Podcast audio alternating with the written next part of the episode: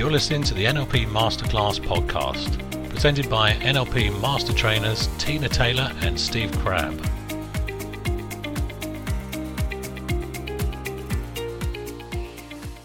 Hi, Tina Taylor here, licensed master trainer of neurolinguistic programming. I was talking to one of my grandsons the other day, and we were talking about thinking. How do you think? He said. And I remember when I, I did my very first NLP practitioner training, ooh, over two decades ago now. One of the things I learned was how I think. Have you ever noticed yourself thinking? And then you become aware of what's happening inside your head. Maybe you've been running pictures, scenes, moving images. Maybe you've been hearing sounds, talking to yourself, having conversations. There might even be physical sensations involved in all of this and probably all whilst you're in the middle of doing something else. These thought processes contribute to how we feel and respond to the world around us. And by becoming aware of these and what you do inside your head, you can gain more control. Now, I know when I first learnt about this, I was absolutely fascinated. And what grabbed me just as much as learning how to track how I was thinking was the fact that when people talk to me, they change the way I'm thinking about things. Now, most people love listening to stories reading books, watching movies. Now, any good storyteller knows stories have meaning and they elicit responses from the people experiencing the story. When you watch a movie, you might get caught up with what's happening on the screen. If it's sad, you might cry. If it's happy, you might cry. There's so many things happening, so many emotions going on in your head. When you listen to people talking, you run scenarios through in your head and you have sounds and sensations in response to their words. You do all of this while you're figuring out what they're saying. Words change the way we represent our thoughts.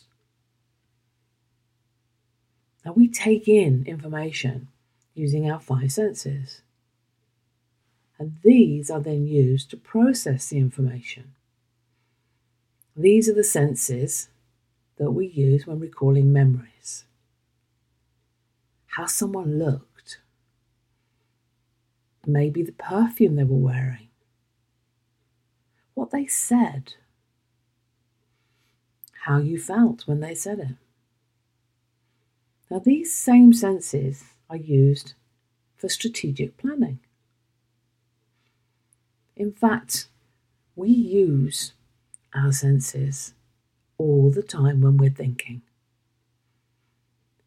Now, in NLP, we call these senses our representational systems because we use them to represent things in our mind. And this representation is what contributes to our feelings and how we respond. It's how we think about something and code the experience that creates how we feel. I love roller coasters.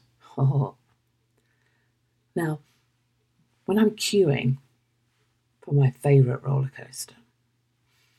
I'm getting excited. My hands get a bit clammy. My breathing may change.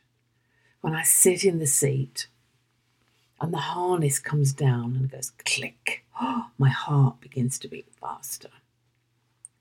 I'm anticipating that adrenaline rush. And I'm imagining being thrown around in the seat and how it's going to feel and how great it's going to be.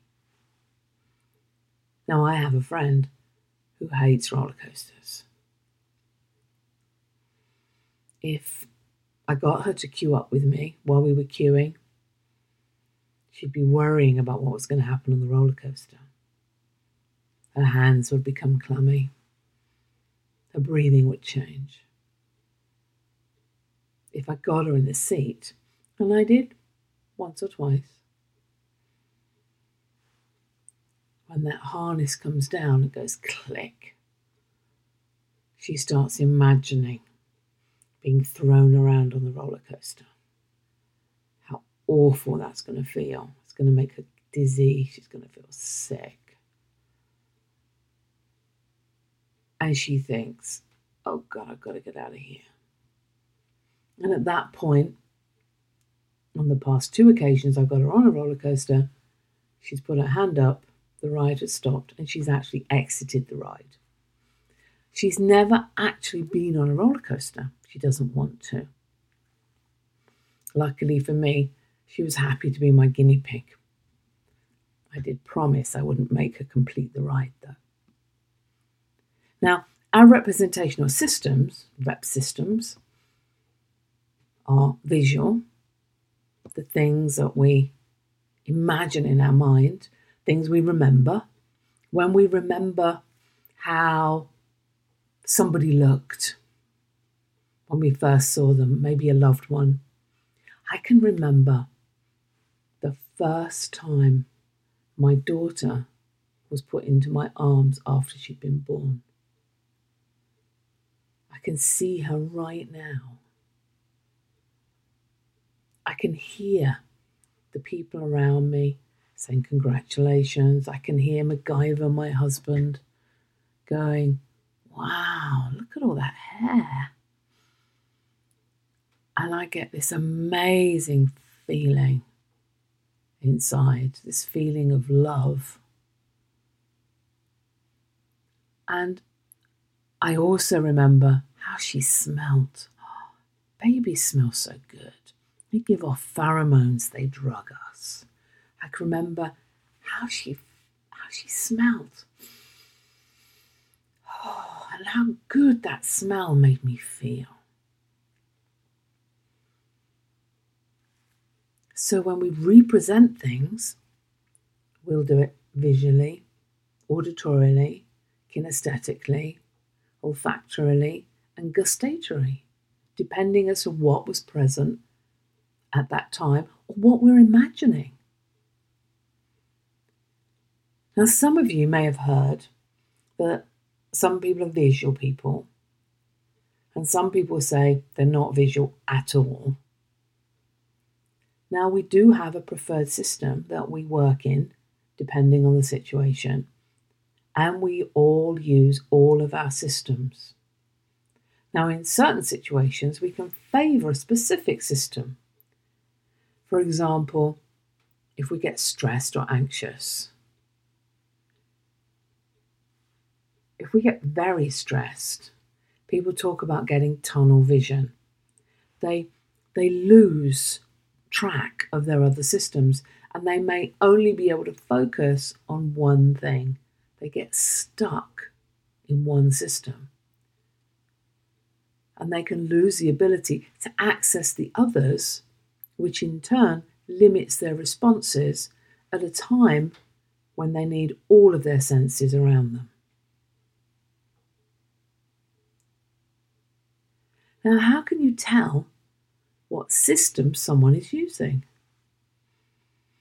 There are ways, there are aspects of their body language, the way their eyes move, the language they use.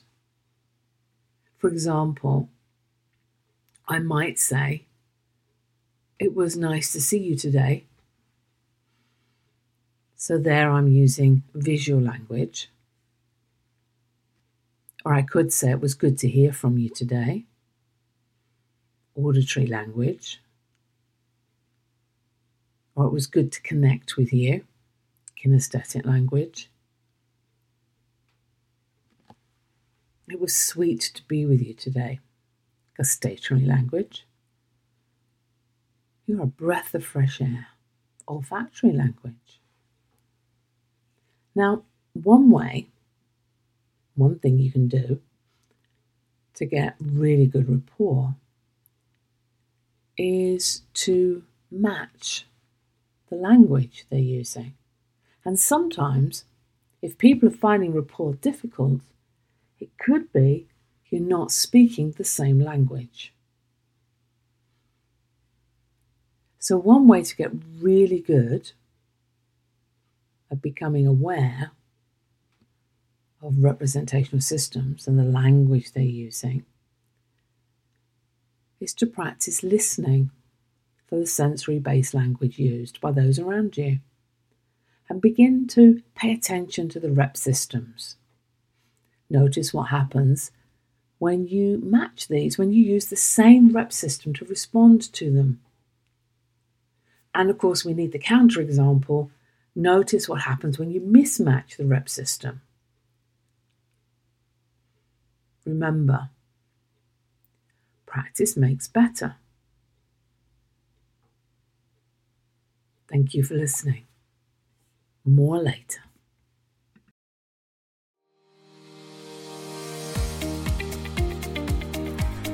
If you've enjoyed listening to this episode of the NLP Masterclass podcast, please subscribe and connect with us on www.nlpmasterclass.co.uk. Please like and share. Thanks for listening. See you on the next episode.